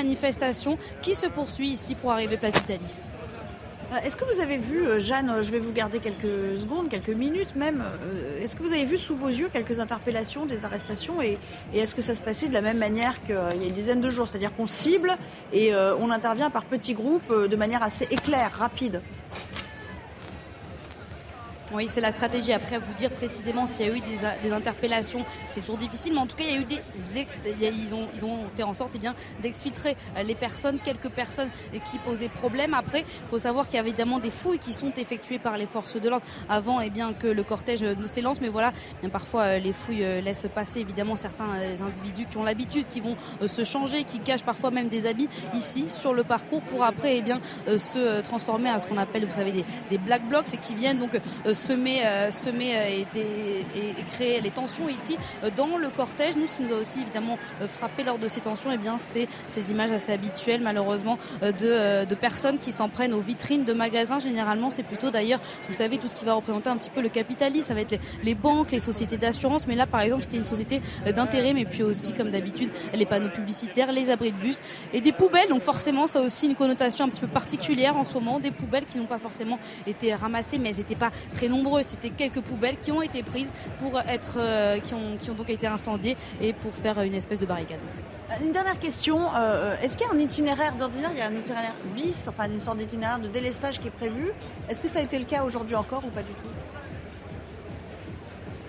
Alors il y a toujours un itinéraire bis, oui, en effet, qui est, qui est prévu pour, par les forces de l'ordre en cas, en, cas, en cas de problème. Et puis aussi, s'il y a une forte, une forte affluence. Là, pour l'instant, nous, on est vraiment sur l'itinéraire, sur le parcours, on va dire, classique, le parcours qui était prévu pour ces manifestants. Alors là, vous l'entendez, on accélère un petit peu le pas parce que forcément, on entend parfois des, des tensions qui peuvent éclater un petit peu plus en amont, un petit peu plus devant le cortège, des tensions qui arrivent, qui s'arrêtent. C'est assez, c'est un petit peu le jeu du chat et la souris malheureusement avec, avec des tensions qui, qui, ont lieu à certains moments de la manifestation et les forces de l'ordre qui font donc leur maximum pour éviter ces tensions et pour donc que les manifestants puissent euh, marcher ici, continuer le cortège euh, pour euh, évidemment afficher leur colère. C'est la dernière ligne droite un petit peu pour eux, pour afficher leur, leur, leur, leur, colère et leur refus de cette réforme des retraites. Merci parce que le son est devenu un petit peu chaotique, ça, crachouille un petit peu. Alors là, c'est très intéressant. Souvenez-vous, on est au même point d'échafaudage euh, où euh, les heures avaient éclaté la dernière fois. Euh, corrigez-moi si je me trompe, mais Bon, l'immeuble est toujours en réfection, on n'a pas enlevé l'échafaudage, hein, mais ça avait servi de projectile. Là, euh, les policiers l'ont compris, ils sont en train de sécuriser cet angle, Pascal Pitopadé. C'est ça, absolument. Euh, sur les points de, vulnérabilité, de tension du dernier épisode, euh, bien sûr, la préfecture de police prend les devants et décide en amont de sécuriser certains points, la rotonde et cet établissement et cet échafaudage de manière cette fois bien sûr non seulement à éviter la réitération des choses et les débordements, euh, je vois sous votre titre un dispositif de sécurité musclé, c'est bien sûr l'évidence. Quand on a autant de monde dans les rues, il faut être très prudent, avoir toujours un dispositif bien calibré et bien dimensionné et surtout ne pas être en risque d'être en sous-effectif, ça serait une grosse erreur parce que les dynamiques de basculement du maintien de l'ordre peuvent surgir en quelques secondes. On les voit là, ils sont mobiles maintenant, hein. ils sécurisent un endroit, puis ils bougent en même temps que le cortège pour, euh, pour se rendre vers un autre. Et là, on est vraiment euh, une image euh, de, plein pied hein, de, ces forces de l'ordre. On est aux, premières loges grâce à, nos équipes à qui on rend hommage, merci, les, aux images d'ailleurs de, de Fabrice Elsner que j'ai oublié de citer tout à l'heure. Euh, concernant la physionomie euh, de ces manifestants qu'on aperçoit un petit peu mieux sur la droite de l'écran, Judith Ventrobe, euh, vous, il vous semble quand même qu'il y a des catégories en âge ou catégories socioprofessionnelles qui sont quand même assez marquées. Alors, socioprofessionnel, c'est difficile à dire, ça ne se voit pas. Non, enfin, socioprofessionnel, c'est-à-dire. marqué sur la tête des gens. Retraité, retraité, en âge, plutôt en âge alors. En, âge, tout à fait, du très jeune et du vieux. Euh, Ça, c'est vous qui le dites. Oui, oui, j'assume. Bon, euh, âge de la retraite, en tout cas. Des seniors, on va dire, pour utiliser le politiquement correct. euh, D'une part, ça. Euh, D'autre part, ça, mais ça, euh, ce que vous disiez sur les catégories socioprofessionnelles, on le sait pour avoir posé les questions dans les manifs. Hein, les, les, journalistes du Figaro posaient les questions. Et on s'est aperçu, notamment dans les petites villes de province, que la forte mobilisation n'était pas due au fait que des gens euh, du privé se joignaient euh, aux gens de la fonction publique, mais simplement au fait que l'emploi dans la fonction publique euh, avait pris une place très importante dans certaines villes de province. Je pense par exemple à, Digne-les-Bains, dans, dans les Alpes de Haute-Provence, où, l'hôpital emploie 1000 personnes sur 30 000 habitants au total. Donc ça fait énormément de monde. Il y, a, il y, a, des tas de petites villes de province comme ça qui, vivent, qui, vivotent grâce au CHU du coin, qui est un gros fournisseur d'emploi. Et, et c'est cette place prépondérante de l'emploi public dans l'emploi en général. En moyenne nationale, c'est 21%. Euh, dans un coin comme euh, Digne-les-Bains, on, est à plus de 30%, par exemple. Pour vous donner une idée. Alors, effectivement, ces gens-là qui sont euh, facilement mobilisables, bien que je le rappelle, euh, la réforme des retraites ne change rien au mode de calcul des retraités de la fonction publique, hein, qui s'effectue toujours sur les six derniers mois, alors que pour les salariés du privé, c'est sur les 25 meilleures années de la carrière. Ça fait une grosse différence. Grosse différence, parce que généralement. Oui, je rappelle qu'en plus, dans la fonction publique, on a droit à une part de capitalisation qui permet en fait de cotiser sur ses primes. Mhm. C'est comme ça que le, système euh, se passe, euh, chose qu'on n'a pas avec le même régime fiscal euh, dans le privé. Cas très marginalement. Dans la fonction publique, c'est une part de capitalisation obligatoire. Benjamin, pour compléter le propos, peut-être non, sur je- euh, je le petit avantage dont disposent, euh, puisqu'il n'y a pas de lissage sur 25 ans, Oui, euh, non, dont c'est- disposent les fonctionnaires. C'était surtout sur le sujet euh, territorial en réalité. Là, je rejoins tout à fait ce qui a été dit. Si vous regardez en réalité les euh, villes moyennes ou les territoires euh, hors métropole, vous avez deux sources de revenus principales les salaires des fonctionnaires et les pensions. Si vous touchez à l'un à l'autre avec des publics mobilisables, forcément vous avez une situation problématique parce que même si vous êtes dans le privé, bah, mon fleuriste, comment est-ce qu'il vit? Il vit indirectement du salaire des locaux. Et les salaires, c'est quoi? Bah, C'est soit en effet les traitements des fonctionnaires, soit les, les- les pensions. Donc il faut bien comprendre qu'aujourd'hui, notre modèle d'égalité territoriale très dysfonctionnel ne tient en grande partie qu'à ça. Il tient justement à ces deux sources-là. Et donc quand vous avez une telle réforme, vous avez un sentiment accru de fragilité au sein de ces territoires. Et ça explique aujourd'hui pourquoi, en effet, il y a une mobilisation qui est très forte. Oui, Emmanuel, c'est aussi, euh, aussi un signe euh, de profonds problèmes économiques. Ça Bien veut sûr. dire que l'industrie euh, a terriblement reculé. dans Alors que ce sont des territoires qui pourraient justement porter une politique économique industrielle intéressante.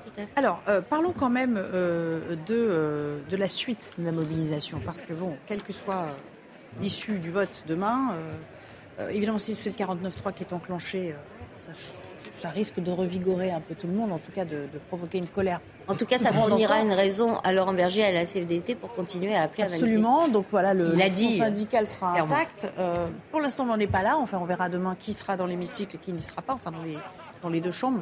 Du côté du Sénat, il ne devrait pas y avoir trop de surprises a priori. Euh, mais bon, voilà, il y a- ça quand même, ça détermine euh, grandement la suite de la mobilisation, sachant que ça coûte. On le rappelle quand même, ça coûte cher aux salariés euh, de faire grève. Euh, ils peuvent pas se permettre de, de descendre dans les rues tous les deux trois jours, donc euh, euh, c'est ça aussi. Depuis que Jean-Pierre Raffarin a, a décidé c'est aussi on là-dessus ne que- paierait plus les jours de grève dans le Est-ce que c'est pas de manière un peu cynique là-dessus aussi que mise Emmanuel Macron, euh, qui le savait fort bien lorsqu'il a décidé de ce calendrier, euh, alors que l'inflation commençait à pointer le bout de son nez? Bah, L'objectif, si vous voulez, une fois que vous avez voté un texte, c'est que euh, le fleuve rentre dans son lit. Après, euh, entre guillemets, la situation malgré tout rend pour Emmanuel Macron le- la suite de la mobilisation relativement incontrôlable. Aujourd'hui, il y a des sources, il y a des fondements à cette mobilisation qui sont certes la question des retraites, mais quand vous interrogez les manifestants, et ça nous l'a fait, vous voyez qu'il y a d'autres motivations. reste. C'est tout le reste. Et donc, la possibilité que demain, ce mouvement, malgré tout, perdure, malgré tout, continue, est un vrai point d'insécurité pour le gouvernement. Donc, certes, il y a l'argument qui est de crise euh, de l'inflation et donc difficulté à faire grève. Mais aujourd'hui, vous voyez que la possibilité de bloquer un service, si c'est vraiment voulu, on l'a vu notamment pour les raffineries, ben, n'implique pas forcément d'avoir une grève de l'ensemble du personnel. Vous avez besoin de quelques éléments bloquants. En revanche, la possibilité de voir la contestation s'élargir sur les sujets de pouvoir d'achat, ça c'est très très compliqué, très radioactif pour le gouvernement. C'est évidemment ce qui est craint. Il faudra voir si demain, en effet, eh bien, ces mobilisations perdurent et elles finissent hors de contrôle. Donc il y a encore des paramètres qu'on ne maîtrise pas. Alors juste une petite, euh, voilà, un- une petite. euh, Non, vous nous avez montré tout à l'heure, euh, c'était pas une précision, c'était pour euh, aller dans le même sens. Vous nous avez montré tout à l'heure euh, le sondage sur ce que les Français pensent de la, de la grève des, des éboueurs, la mobilisation euh, chez les éboueurs. Euh, on voit qu'ils sont manifestement, favor- euh, majoritairement pardon, favorables euh, aux réquisitions. Euh, donc en fait, euh, les Français, quand on les interroge sur les blocages en général, sur la mobilisation en général, ils disent allez-y, allez-y, allez-y. Sur les mais que- transports d'ailleurs, ils ont été assez soft. Hein, voilà, mais, mais, mais quand, mais quand ça les touche euh, directement par le biais des, des poubelles pas ramassées, alors là, euh, ça change. On va faire un détour par le euh, parcours, le cortège, avec ces musiques que vous entendez derrière et ces tambours euh, qui signifient que, bah, a priori, tout se passe bien. En tout cas, ça se passe de manière plutôt bonne enfant sur le parcours. Vincent Fandèche, vous êtes avec une de ces manifestantes. Je vous laisse la parole. Oui Nelly, vous savez, on aime euh, pendant les, euh, les cortèges, les manifestations, parler euh, aux manifestantes et aux manifestants pour savoir un petit peu pourquoi, euh, ils sont là, un petit peu euh, établir, euh, leur profil euh, également. Et on est tombé sur Valérie. Valérie a 58 ans, euh, euh, elle est chercheuse, vous êtes chercheuse. Valérie, bonjour, merci d'être euh, avec nous euh, en direct. Euh, C'est pas la première fois que vous descendez dans la rue contre la réforme des retraites. Euh, vous arrivez normalement bientôt à la retraite. Euh, pourquoi vous manifestez aujourd'hui contre cette réforme? Alors, je suis absolument contre cette réforme de la retraite. Alors, pour ce qui me concerne, vous savez, ma retraite, actuellement avant la réforme, elle devrait être à 62 ans. Mais il me faudrait attendre 67 ans pour toucher 75% de ma retraite. Donc pas à taux plein. Jamais j'obtiendrai ma, retraite à taux plein à plus de 70 ans. Hein, vous avez compris. Donc je ne peux pas envisager encore un recul de deux ans qui reporterait d'autant euh, la possibilité que je, je, sois à la retraite normalement. Je fais un métier passionnant. Je suis aussi grand-mère de trois petits-enfants et je veux pouvoir euh, profiter en bonne santé de, de ce moment-là, partager avec eux. Vous avez calculé euh, si la réforme venait à passer, à être votée, à quel âge vous partiriez à la retraite? Bah, C'est des annuités que je n'atteindrai jamais, c'est d'autant plus, d'autant plus important. plus de 70 ans. Et si jamais euh, la, loi est votée demain, ou alors si jamais le gouvernement utilise les 49.3, euh, vous allez continuer à descendre dans la... Je continuerai à me battre, ça c'est certain. Même si la loi est votée au Parlement Absolument. Je continue à me battre pour moi, mais vous savez, pour les générations à venir, c'est tous ces jeunes à qui, que j'encourage à faire des études comme j'en ai fait moi. J'ai fait 10 ans d'études, euh, 5 ans à l'étranger, 5 ans à l'étranger qui ne sont pas pris en compte dans le calcul de ma retraite, mais je continuerai quand même à encourager mes enfants, mes petits-enfants à étudier. Euh, à faire des boulots intéressants, mais euh, à se défendre pour ce droit à la retraite. C'est un minimum. Merci beaucoup Valérie d'avoir été euh, avec nous. Et, justement, le témoignage de Valérie, il est assez symbolique de ce qu'on entend depuis le début de cette manifestation. Des, manifestants qui, même si la loi est votée, par un vote... par un vote au Parlement ou par un 49-3, ces manifestants qui continueront à descendre dans la rue contre cette réforme. Merci euh, beaucoup, euh, Benjamin Morel. Bon, voilà, il faut en prendre en laisser. On n'est pas toujours euh, d'accord non plus avec tout ce que disent les, manifestants. Enfin, il faut aussi remettre un petit peu de mesure dans tout cela. Votre, votre sentiment sur, sur le degré de, comment dire, sur les motivations des uns et des autres C'est-à-dire que tout le monde voit la même chose ou euh, il y a aussi euh, des disparités par rapport au, degré de mobilisation C'est-à-dire qu'il y en a qui manifestent certes pour les retraites, mais d'autres qui sont peut-être plus portés à, s'opposer au pouvoir d'achat, euh, au manque de pouvoir d'achat ou à l'inflation. Je crois qu'il y a trois types aujourd'hui de motivation. Il y a la motivation originelle qui est évidemment la motivation concernant la réforme des retraites. Cette motivation-là, on peut la comprendre, elle est raccord aujourd'hui avec les mots d'ordre. Ensuite, il y a la mobilisation pouvoir d'achat qui est clairement pas distinguable, mais qui touche une catégorie beaucoup plus large. Tout à l'heure, on commentait le profil de ceux qui manifestent. A beaucoup de retraités et de jeunes, en effet. Alors les jeunes peuvent être évidemment concernés par la retraite, mais il y aura d'ici là plusieurs réformes et euh, ce ne sont pas forcément les catégories qui ressentent avec le plus d'urgence le sujet, même s'il ne faut pas négliger évidemment l'angoisse vis-à-vis d'avenir. En revanche, le sujet pouvoir d'achat les impacte directement, idem pour les retraités. Et donc là, il y a un élément fort de la structuration dans le long terme d'une contestation sociale. Et ensuite, vous avez toute une partie de la population qui, aujourd'hui, rentre dans une crise larvée vis-à-vis du pouvoir. Regardez certaines enquêtes qui sont parues sur la colère des Français vis-à-vis du gouvernement, etc. Il y a aujourd'hui une colère qui est latente. On a eu un gouvernement qui, depuis déjà la précédente législature, a toujours été extrêmement clivant. Grosso modo, si vous prenez notamment la figure d'Emmanuel Macron dans les enquêtes, vous avez un soutien fort dans une base qui est une base de soutien et un rejet fort, au contraire, euh, dans euh, une base d'opposants. Et ça, évidemment, quand vous rentrez dans une logique de crise sociale larvée, de crise économique, eh bien, vous avez tout d'un coup une surmobilisation politique. Et cette surmobilisation politique, eh bien, elle peut potentiellement être extrêmement explosive, extrêmement dangereuse. Donc, à voir ce que ça donne. Pour le gouvernement, le pari, c'est qu'une fois le texte voté, tout euh, se termine. Il n'est pas évident que ce soit le cas. Pascal Bito-Banelli, euh, tandis qu'on découvre sur ces images à nouveau les, forces de l'ordre qui sont en, mission de sécurisation, là, ils sont devant une, une pharmacie. Bon, il y a certains lieux stratégiques comme ça euh, qu'on protège plus, euh, plus volontiers. Euh, ça nous permet peut-être de revenir aussi sur le, dispositif. On a entendu quelques, quelques tirs là, de, soit de mortier, soit de gaz lacrymogène. Enfin bon, sans commune mesure avec ce qu'on a pu apercevoir et un petit peu plus tôt cet après-midi et lors de la manifestation passée avec les dégradations que, que l'on sait, ça nous donne peut-être l'occasion de revenir sur la méthode Laurent Nunez de maintien de l'ordre qui tranche euh, évidemment euh, avec, euh, avec celle de Didier Lallemand en son temps. Qu'est-ce qui fait sa spécificité? Pourquoi est-il crédité finalement de ce point de vue? Alors, on, est, on, est, on reste sur la doctrine du schéma national de maintien de l'ordre hein, de 2020, mais on est sur une pratique qui est différente et une mise en action opérationnelle différente, c'est-à-dire avec des éléments, des éléments lourds de pur maintien de l'ordre, CRS et gendarmerie mobile, qu'on sort du décor, qu'on met plus en retrait, euh, mais bien sûr prêt à revenir en jalonnement ou en intervention, et, euh, comme précisé, des unités mobiles d'intervention et d'interpellation pour, en fulgurance et en mobilité totale, interpeller les individus, les sortir et faire redescendre la tension. On avait du temps de M. Lallemand, technique de maintien de l'ordre, qui était plus sur l'interopérabilité dynamique et qui faisait intervenir beaucoup plus les éléments euh, d'intervention pour faire du flagrant délit. Donc on était sur des choses plus rugueuses et plus impactantes.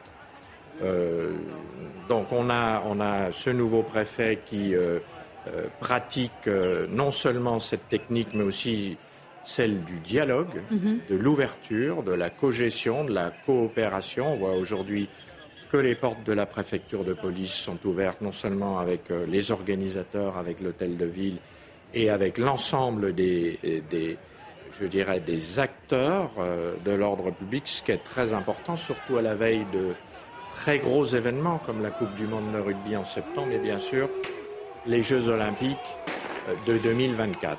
On dit qu'un peu de chahut à nouveau se produit. Je ne sais pas exactement à quel niveau on est euh, euh, euh, du, cortège, mais je vous laisse peut-être commenter ces images de Quelques points de tension, bien sûr, avec des éléments perturbateurs qui ressortent et qui sont tout de suite, pour le moment, canalisés et mis à distance par les forces de l'ordre, qui pour l'instant vont utiliser les grenades et le gaz lacrymogène pour mettre à distance, éviter le contact, jusqu'à ce qu'il y ait sans doute des interpellations.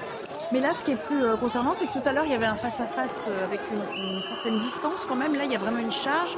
Mais au plus près, il y a un face-à-face assez direct. Hein. voilà, plus direct, avec des beaux offensifs. Euh, c'est un point de tension, donc on va tout de suite faire intervenir ces modules d'intervention pour sans doute interpeller et faire redescendre la tension et d'autres unités qui vont se mettre en barrage d'arrêt fixe fermé ou en jalonnement pour protéger et montrer, par contre, être moins en profondeur et montrer leur présence justement pour faire redescendre la tension. Il n'y en a pas eu beaucoup jusque-là. Mais ça comporte quand même, euh, ça n'est pas dénué de risque, dans le sens où on voit quand même les manifestants qui sont aux abords directs du lieu où c'est en train de, vraiment de s'échauffer. Euh, il y a toujours, évidemment, pour les forces de l'ordre, le risque de victimes collatérales de ces, euh, affrontements. La difficulté, absolument, je dirais même plus, la sensibilité. On voit qu'on a une expression contestataire très polymorphe et notamment jeune, jeune et féminine. Donc, bien sûr, on a toujours, euh, tout particulièrement pour les forces de maintien de l'ordre, Malik Ousekine en 1986, euh, ce traumatisme qui a marqué les forces mobiles.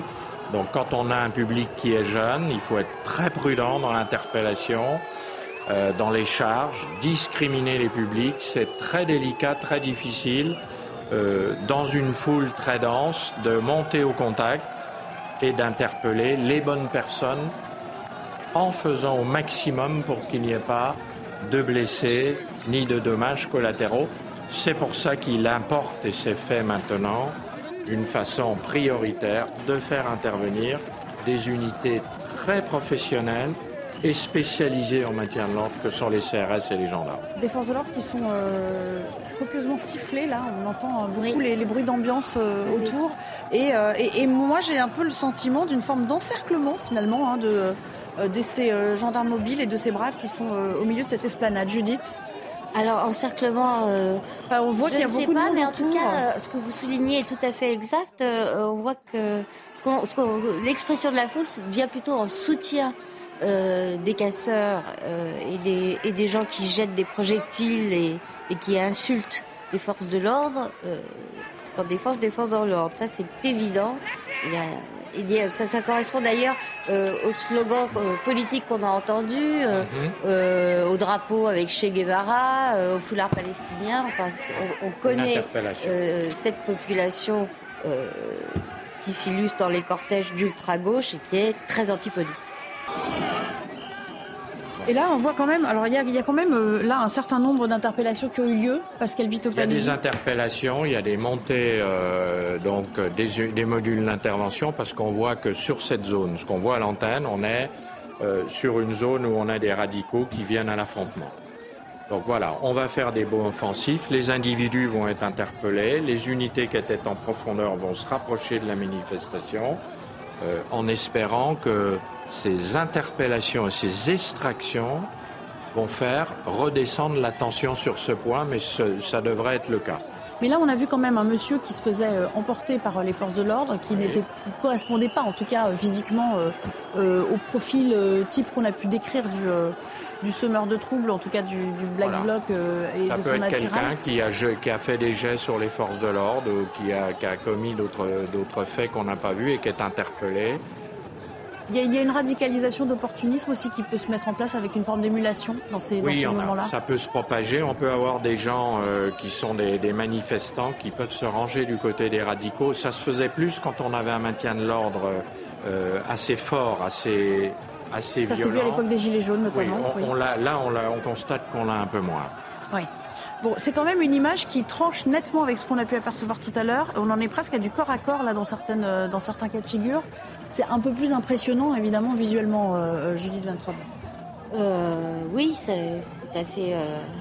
On sent tout de suite que les choses sont un petit peu moins maîtrisées là. Quand oui, c'est à, dire que je pense qu'on n'a absolument pas les éléments pour, euh, pour prédire comment les choses vont évoluer. Il faut être extrêmement prudent. On ne sait pas du tout si ça va se calmer ou au contraire si ça va si ça va s'enflammer, si ça va continuer. Euh, on demandait tout à l'heure euh, à vos envoyés spéciaux s'il y avait eu des interpellations. Elle, n'en avait pas vu de, là où elle était. Si on ne retire pas euh, les black box, les, les, radicaux les plus expérimentés du cortège, euh, ils savent battre en retraite, puis ensuite lancer une nouvelle offensive dans la même manifestation. Hein. Ça se voit extrêmement souvent. Vincent Fernandège, je ne sais pas si ces images se, se, passent, se déroulent sous vos yeux, mais je vous laisse évidemment prendre la main pour commenter euh, le moment où ça, où ça a dégénéré finalement et à quel endroit se trouve-t-on précisément en ce moment? Alors, euh, nous sommes juste après Port-Royal exactement. Alors, ce qui s'est passé exactement, on ne l'a pas réellement vu, on est un petit peu plus loin.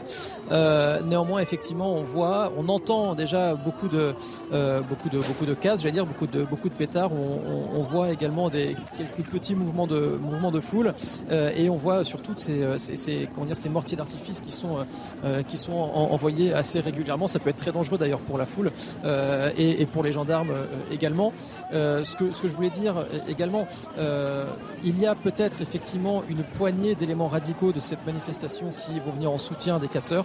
Néanmoins, euh, euh, totalité, j'allais dire la quasi-totalité euh, des manifestants attendent patiemment de pouvoir continuer euh, leur, euh, leur cortège, leur manifestation, parce que c'est leur manifestation. La plupart sont désabusés hein, quand ils voient les, les poubelles brûlées, quand ils voient les, les, tensions avec les forces de l'ordre, et ils attendent effectivement que le cortège reprenne sa marche. ils attendent que ces tensions se, calment tout simplement, parce que c'est vrai que lorsque ça se passe de cette, de cette manière, c'est un petit peu, j'allais dire, les, les, casseurs qui prennent en otage, en quelque sorte, euh, j'aime pas ce mot encore une fois, mais euh, qui prennent en otage, c'est euh, le rythme de la manifestation qui n'est plus dicté du coup par les vrais manifestants et par les syndicats. Vincent, alors là on voit carrément des, jets de projectiles. on va se quitter d'ici une minute et demie sur ces images parce que c'est Laurence Ferrari qui prendra la main pour euh, le début de Punchline, qui continuera bien sûr de commenter avec ses invités ces images. Juste un dernier mot euh, en guise de conclusion, Pascal Vito Panelli. Est-ce qu'ils vous paraissent un tout petit peu débordés là où ils sont vraiment dans une une configuration habituelle? Débordés, non. On est dans l'opérationnel où on met des, des, unités en préparation d'interpellation. Et comme on le disait en début d'émission, il ne peut pas y avoir, quand il y a autant de monde, la possibilité que toute la manifestation soit dans le calme. On a forcément des éléments radicaux qui ont pénétré la manifestation et qui vont, sur certains points, affronter les forces de l'ordre. Merci beaucoup. Dans un petit instant, c'est donc Laurence Ferrari que vous euh, retrouverez, tandis qu'on se quitte sur ces images, le cortège parisien qui s'était lancé à 14h euh, des Invalides, de la place des Invalides, de l'esplanade des Invalides précisément, pour rejoindre euh, son point d'arrivée, a priori, si tout se passe bien, d'ici une bonne heure, une heure et demie. Maintenant, euh, ce sera à la place d'Italie, un cortège relativement classique, avec ça et là, vous l'avez vu, euh, euh, des heures. Et donc, ces manifestants qui, eux, continuent leur parcours et qui attendent aussi l'issue de ce qui va se passer du côté de l'Assemblée nationale, puisque vous le savez, Aujourd'hui, la commission mixte paritaire est, réunie. L'article 7, d'ores et déjà, a été. Euh, on s'est mis d'accord sur cet article 7, ce qui fait qu'on progresse, comme nous le disait euh, notre reporter à l'Assemblée, euh, vers l'article 9, semble-t-il, pour une fin de commission qui est prévue aux alentours de 19, 20 heures pour les prévisions les plus optimistes, semble-t-il. Et puis demain, nous verrons aussi quelle sera l'issue du vote, s'il y a un vote solennel, si l'exécutif, la majorité prend le risque d'aller vers un vote solennel ou si elle estime que des votes ou des, des voix manqueront à l'appel. Et à ce moment-là, elle enclenchera le 49.3 avec des conséquences qu'on ne connaît pas euh, tout à fait pour l'instant. On va se quitter sur ces euh, images dans un, euh, une poignée de secondes, le temps que Laurence se mette en place avec ses, invités. Voilà, vous voyez ces images du côté du boulevard du Montparnasse. On a quand même progressé, là on est plutôt du côté du boulevard de Port-Royal et on en est, dirons-nous, à la, à la moitié du parcours environ avec des manifestants qui sont toujours déterminés, toujours un front syndical alors qu'il est uni. Nous verrons si l'issue du vote demain euh, déterminera euh, une autre, euh, disons, une autre attitude de la part de Laurent Berger, notamment, on en a beaucoup parlé cet après-midi, la CFDT qui risque finalement de laisser la CGT faire cavalier seul si jamais les, le vote légitime, tel que l'a dit Laurent Berger, le vote solennel de l'hémicycle, venait à, entériner les choses. Nous verrons bien. On, on, se quitte sur ces images avant de laisser Laurence Ferrari prendre la main dans un instant.